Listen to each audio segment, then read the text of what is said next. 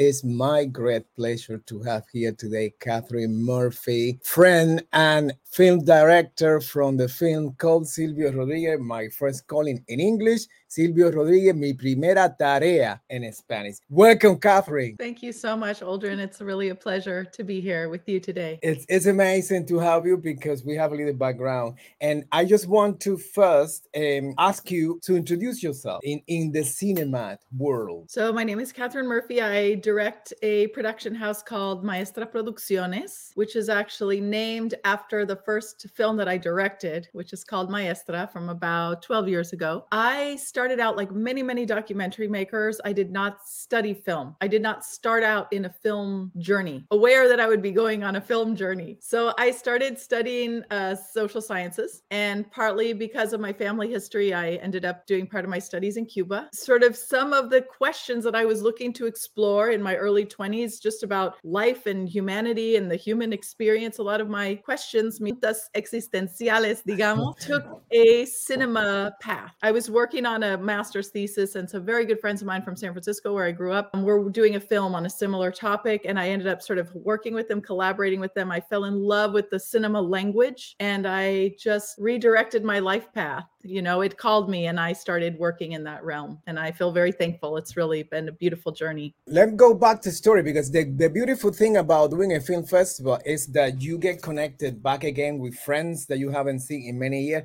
And i met you i believe was in 1991 or 1992 something i think it like was 92 1992 92 which was the first time that i went to havana. With global exchange maybe? I'm not sure it was well, I went first. I went first on my own with my dear friend Sonia DeVries, who's also a filmmaker, who was also working on a book that became a film, and she has spent her life as a filmmaker. Jose Pineda, we met Jose Pineda, sort of a group of young students at the University of Havana at the time. I think it was through Jose Pineda that yes, we had the joy yeah, of, of, meeting you. Yeah, uh, I do remember. I went to see in Harvard University Maestra, and I it caught my attention because it was a surprise for me that you were doing films. And I'm like, oh my God, oh my God, this is amazing. I'm very, very happy to have you with us. We are going to see a little piece of the trailer of Silvio Rodríguez, Mi Primera Tarea. Silvio Rodríguez, My First Calling. Es increíble que haya pasado tanto tiempo, ¿no? Porque yo tenía 14 años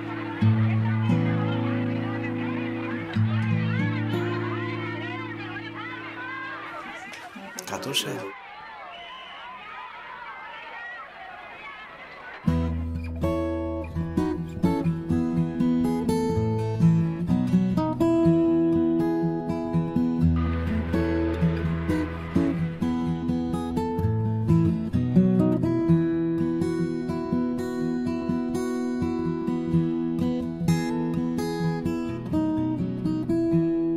Eso fue importante para mí en dos sentidos. Fue la, actividad en la que me integré a una labor social por primera vez en mi vida, porque hasta ese momento solamente era un estudiante y un hijo de una familia. One of the things that catch my attention and it's just showing right now when Silvio says, es increíble que haya pasado tanto tiempo. Same thing in here. It's unbelievable that uh, we, we have seen each other for a long time and now we're back again. This is amazing, Catherine. I have to say thank you so much for uh, sending this film because I think from the point of view of education, it's very important that people see good things and beautiful things and these films. I have experience watching your films. My Maestra, Sil, and Silvio, and you show me something else very similar. They all very connected to education. And I want you to talk about that. What is the inspiration? What is the background behind all these beautiful films? Well, thank just want to say thank you again first, Aldrin, and thank you for selecting this film for your festival. I feel very honored and very delighted to have the Silvio film in your festival. I'm not exactly sure where to start because it's a big like I could talk all day about this, right? I think I had a, my own very non-traditional education education journey in which uh, traditional schooling did not really work for me. And so I ended up going to some very sort of alternative schools, free schools. I went to a Quaker high school that was like a peace and justice high school. And I think I really, in the first person, had, and also some of my closest friends as teenagers, right? As children and teenagers, had up close the experience of how education could be both kind of like formal education, kind of limiting, or it could also be very liberating. I think this is a fundamental question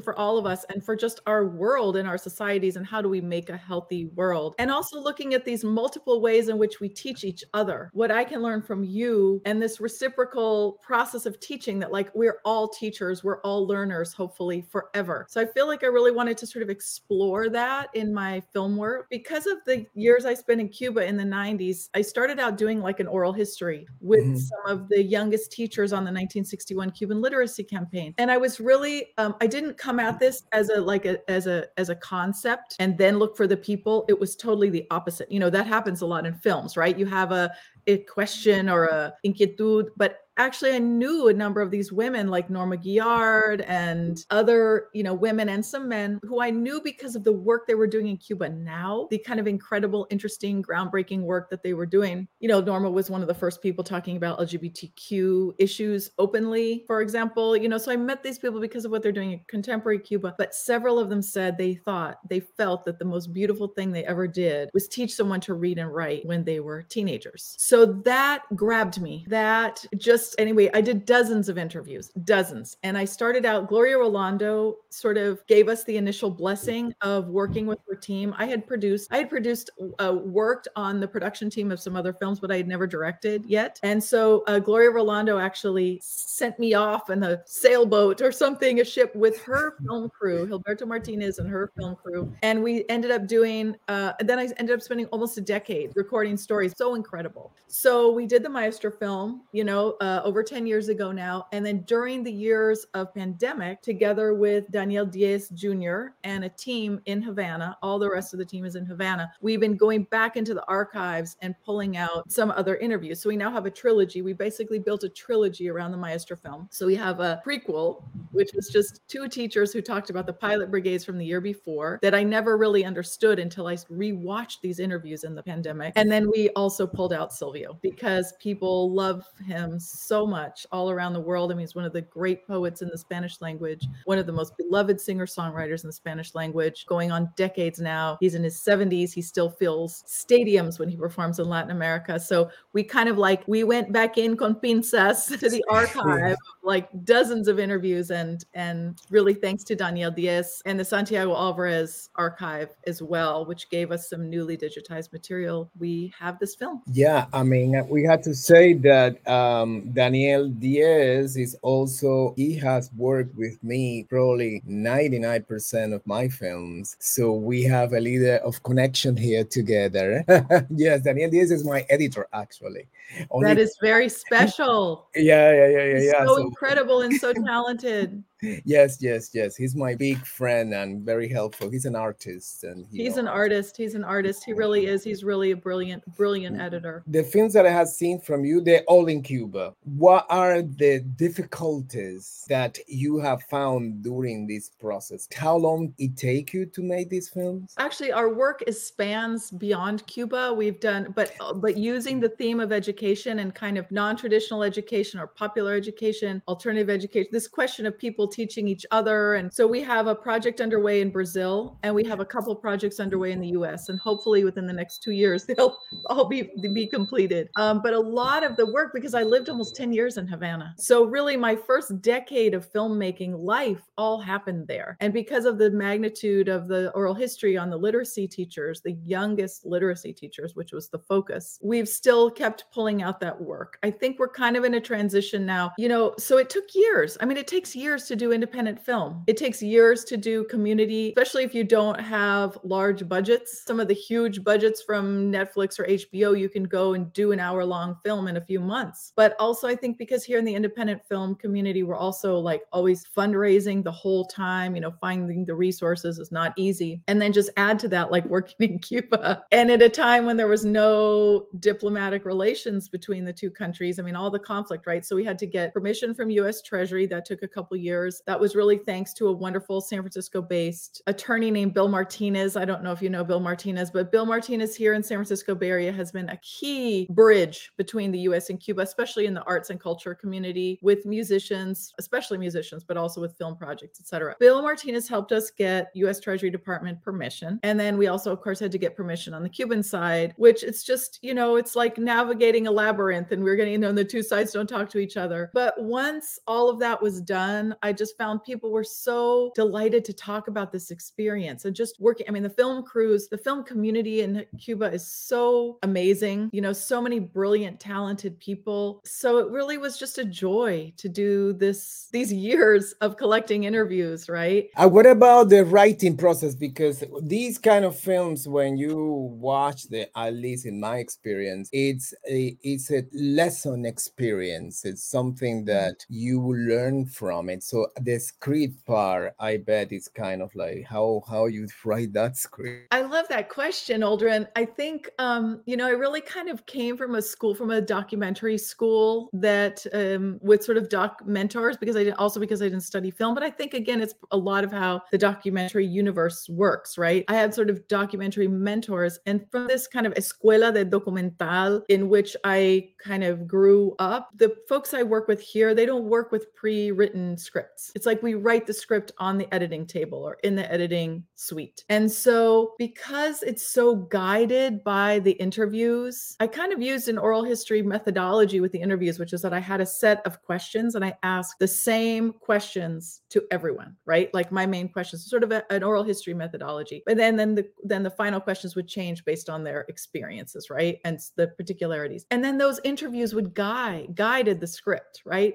Then it's more like listening for the story. What is the story? What do they say? What do they say with the most emotion? What does it speak to us? And I think it's very interesting with the Maestra film. Um, I worked with a US based, California based editor named Eve Goldberg. Eve really heard the story. I had like 80 interviews for Maestra. She said, Bring me 10 and I'll pick five. So, you know, and then she, she's really a beautiful story writer and a script writer. So that also the relationship of, you know, the editor director relationship is so special and important. I mean, we were talking about Daniel Diaz. And then the other two in the trilogy we edited with Daniel Diaz. And I love the collaboration. Like I always want editors to feel free, creatively free and inspired. I have certain things that are important to me. Maybe I give a map, kind of a conceptual map or a script map, but I I never want to be like micromanaging an editor or something. No, I think the creative collaboration is so important and important that they feel creatively free. So with the Silvio film, you know, because it's just one interview, I wasn't even sure at first. It can it be a film? And really it was Daniel that made it a film. It was Very Daniel So yeah. I had the the I sort of had the script written in terms of the interview transcript, which pieces I wanted and which pieces I felt I could do without. And I wanted to keep it sort of short because I don't know, I like that length, that mid length medio metrajes. And I also think for teaching context, it's very meaningful. I mean, it's very useful to have shorter films and with one person anyway. But Daniel created, and then we got some newly like there's also a piece that's like listening to the archives and these films that are historical and the role of the archives is so central and so important. So it's like a listen to the voices of the interviewees and then listen to the archives for writing the script. And then I kind of give the treasures to the editor and but Daniel wove it in a way that was just really beyond um, what I imagined. He used more audio from the archival sources than I would have imagined. That was Daniel. Those were Daniel's choices, and those are script choices. You know, it's like the, the archives are the other personaje. Yeah, yeah, you have a lot of um, material that is old from back in the days, and it's uh, it's absolutely amazing to look at that because part of our history, especially uh, when I look at it, it, you know, even though I was not born in that, but I knew people who went through that and learned to write and learn to read based on la campaña de alfabetización. I always catch my attention because it's a beautiful part of our culture. Uh, to me, it's one of the most important, one of the most beautiful. Based on these films, Catherine, what should be the dream idea for these films when you made it? I think now? That's such an interesting question. And I think now, in a way, my dreams are different now because I, at the time it was more just like exploring it cinematically, recording the voices, meeting the people, listening to the stories for me was so moving because they're so beautiful and there's such a light of like sort of the world that we can dream about, right? The world we can be, the people we can be. So I feel like my dream then was more about just registrar, and now it's really about sort of how do you get it then to the audiences, right? And this is such a big question for all of us. Like making the film is really half the journey. That's something that I learned along the way, right? I never would have imagined, but making the film is only half the journey. The other half of the journey is a difundirlo, like reaching your audiences, thinking about who's your audiences that you most want to reach. I dream about this film, you know, this the Silvio film and the and the whole trilogy being used in educational context in classrooms, you know, sort of traditional and non-traditional in classrooms, definitely for that kind of teaching, but also, I mean, I'd love to because it's this journey has all been in pandemia with Silvio. I would love to do some live screenings in the theater, maybe with concerts, because the the you know we did a virtual launch when the first film came out in collaboration with Hot House uh, in Chicago. We did the film 20, which was only 25 minutes, and we did an hour long concert, followed a virtual concert with a younger generation Cuban musicians, and then also outside of Cuba, musicians like Quetzal from East LA. They're like a Chicano fusion band from East LA. Lila Downs did a song for us. Susana Baca. We had like beautiful Choa, Rolly Berrio de Santa Clara, del Movimiento de Jóvenes Trovadores de Santa Clara. We did this hour long virtual, virtual concert. You know, that's something I would love to do something like that live or do it in a theater. The film got picked up by for distribution by New Day Films. So the Silvio film is now in the New Day Films catalog. I'm very happy about that. And that has a focus on educational distribution. It's also now on Kanopy, which is great for like public libraries and all of that. But I think, you know, I'm just so aware that like getting the film out there, which is the dream, like reaching the audiences that care about it, you know, it's a trabajo de hormiga and it's over months and years. And it's, we're sort of just getting started, I suppose. Yeah, no, that's amazing because these kind of films are the way it's supposed to go is, you know, for students because they should learn this. Is a lot of people that don't know anything about this. And the, the good thing about that you have in your film is some people still alive and they're still there. So they can, like Silvio, I didn't know Silvio went to Alfabetizar. I mean, that's com- was com- absolutely completely new, but he said he was 14 year old. Imagínate tú. I know Silvio from all his music, but I never really knew that, you know, his story. So looking at stuff like this, from my, in my case, that I'm from Cuba, I'm connected completely. But for people who is in the educational process, will learn that it's not only a musician, it's not only this big celebrity, mm, you know, poet or whatever. It's also someone who has a background that is touch people, and that's probably why people love him so much. Because you know, even though his music is absolutely fantastic, now has more connection. Now probably I understand where it comes from, learning. You know, all this this process of um, education, which is it was very important at one point. I think my father and my mom learned how to write and read because of the um yeah it was i mean they live really my mom is from santiago de cuba from palma soriano. Palma Soriano. palma soriano it was very very deep in in in, in the country. I've been there a couple times and uh, it was nothing there. So a couple of guys went there and teach. All of them they were like nine sisters to write and stuff like that so that's that's that's Okay, can very I important do a story? This was not planned. Go ahead. Let me see. I Uh, have a story about Palma Soriano. what oh is the goodness, name? I'll have to- Yeah, no, put it closer to the screen. Closer, closer to the. It's covering. What color is that book? It's um dark color. It's called Mirrors. ¿Cómo I se think I llama de can nuevo? Send you a Mirrors by Eduardo Galeano. I have a story for you from Palma Soriano. But what? Where are your parents now? My mom is here with me making a lot of noises, by the way. She uh, is from, yeah, from Palma Soriano. So, ¿Cómo se llama la ciudad? Las the city is called, eh, oh my goodness, Lariol, creo que se llama. Es, wow. is in, eh, in eh, ¿cómo es? Dos Ríos, very close for José Martí, pass, pass, uh, pass away. In Oh, Dos wow. Ríos. Rios. En Dos Rios, she's from Dos Rios. Un, Wow. un a, a little, bit- a little small town deep in the, I, I mean, in the forest, I, I, I'll say, en el campo. Ay, my, I have it in my mind. So, Slariol, Soria. Ahorita me viene, eh, pero es en Dos Well, I- Rios. I, definitely think we should interview your mother about that Oh. experience. Oh my God. It would be very exciting to interview your mother about that experience, what she remembers, what happened, the teacher. I mean, those sort of voices of the people who went through as students, Mhm. and she would have been very young, are very, they're very, very few people. I went up on mountain, up on horseback into the Sierra Maestra looking for people that had been students, and we really only could find one family, and that was, and they're in the Maestra film. No, I saw. I remember you went deep on the in el campo. So, um, do we have time for me to read you a story? And I definitely Abso- think abso- your absolutely. Okay, absolutely. maybe we can do. Uh, so this book is called Espejos. Sorry, it's Mirrors. Here we go. It's written by Eduardo Galeano. It was his penúltimo libro antes de fallecer, and it's these microcuentos that Galeano writes, Oh, I right? like and it's called Stories of Almost Everyone. It's supposed to be like the story of the world, right? Like um, just many, many, many microcuentos of human history, right? And Mhm. I'm very honored that he included four little fragments of our literacy uh, interviews crea- uh, that we collected when reading Maestra. One of them, and so this is English, this is the English translation. So this uh, testimonio is Jorge Odio. Jorge Odio, que yo le entrevisté en La Habana uh, when we were doing the Maestra film, right? He says, I was 14 years old when the volunteers turned up in Palma Soriano. I'd never been to school, but I went to the first literacy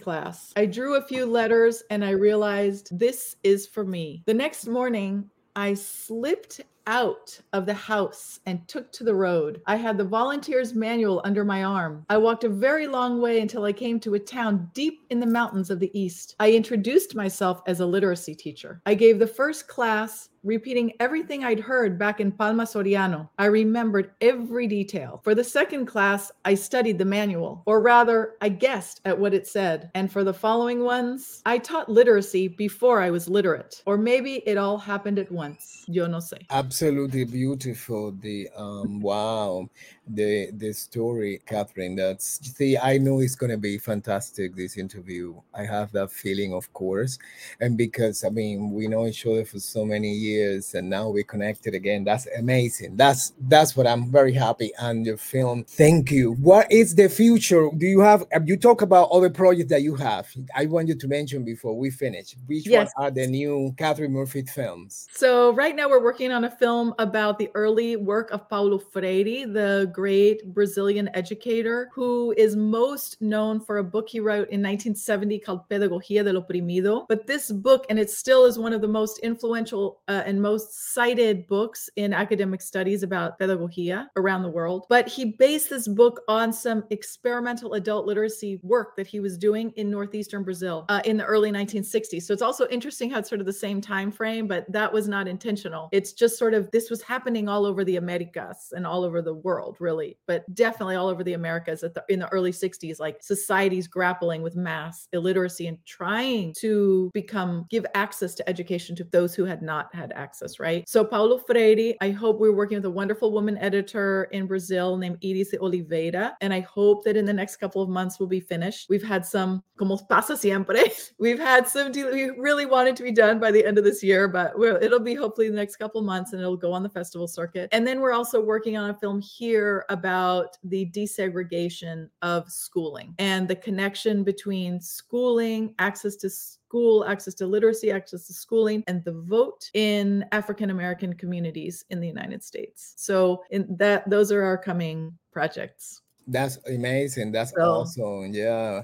Good luck with that. Another thing before we leave, I had so many questions, but the time is do you have, and this is a cinema question, do you have any director or films that you look through it like inspirational somehow? Or a book doesn't have to be a film. Oh, there's so many wonderful films. I feel like watching, I feel like for the documentary form, I think watching documentaries is so important. And the language has really been evolving, like the visual language has really been evolving. And it's so exciting. I mean, I think, you know, it used to be almost like people thought documentaries were kind of boring, right? Or they were like less creative than fiction. And I mm. think that's totally changed in the last years. And so much of the new work is so beautiful and poetic. Wow, there's so many films that I love. I was just telling someone the other day, that's my favorite film. And I can't even remember. You know, there's a wonderful film called, well, I love Ava DuVernay's work. I love 13. There is a recent film. I love Brave New Films work. I love, you know, one of the films I've been really wanting to see that's out this year is about the poet Nikki Giovanni that was uh-huh. done by Michèle Stephenson and Joe Brewster. I haven't They're, uh, it. producing partners in their uh, matrimonio and they have a really really beautiful work they also did a film about education called american promise which documented their son's journey through wow. uh, high school it was uh, two black families in brooklyn their own family their own son and his best friend at, at sort of this prestigious prep school and that's a very important film i think for people that are looking at education films and education issues wow but there's so many i think it would be good to make a list i mean this is a very important question that you asked Yeah, it, we should have a list because everybody asks me questions too. What is my favorite director, my favorite movie, and stuff like that. And so usually what you say is absolutely right. I'm constantly, constantly looking at films, and I do actually do documentaries as well. And I'm constantly looking at documentary because it's a complete different world. But at the end, it's storytelling, and in storytelling is the same thing. One is fictional, and the other one has elements that they are real but it's storytelling. How do you connect the story is the same thing to me. Constantly looking at films is my always suggestion. What i what i like also is the new changes. A documentary 20 years ago is not the same right now. It's completely different. Right now they have many different techniques it's like a film. You're watching a film but at the same time you're learning and it's i think it's magical. Catherine i have to thank you so much for bringing your film. Silvio rodriguez mi primera tarea in in the New England International Film Award, and uh, it was fantastic. It's amazing, and I hope to see you soon back in the festival, and I hope to see you in real life soon as well. Just let me know when you go back to Cuba. I'm going to Cuba constantly. we See, can ponernos de acuerdo para ir. That would be really beautiful. I would love that. Or here or there. Absolutely. Y aquí te and I'm working with Daniel right now. He's doing a teaser for an upcoming film that I'm writing. Oh wow, so we're so, gonna se- eh, wonderful. we're gonna send this interview to him to say hi. Okay, great. I actually, you know, his father just passed away. I know that was yeah, that's terrible. And so it was very sad. And it's a big loss for Cuba. You know, his father was one of the founders of Televisión Serrana, which is such an interesting, important project. And his father says that the experience of Televisión Serrana grew out of the literacy campaign. His father was a literacy teacher also. So I interviewed his father in 2007, around the same time we interviewed Silvio. So Daniel is editing a piece with that now in honor of his dad. So we're also talking today. So I'll also tell him, you know what I'm going to do right here on, I'm going to take us a screenshot. Oh yes, of course. yes, I need to talk to him too soon. So It's- you send him an abrazo for me, and I'll send him an abrazo for you. And it's wonderful that we're all, you know, connected in this creative community and storytelling community. So thank you so much.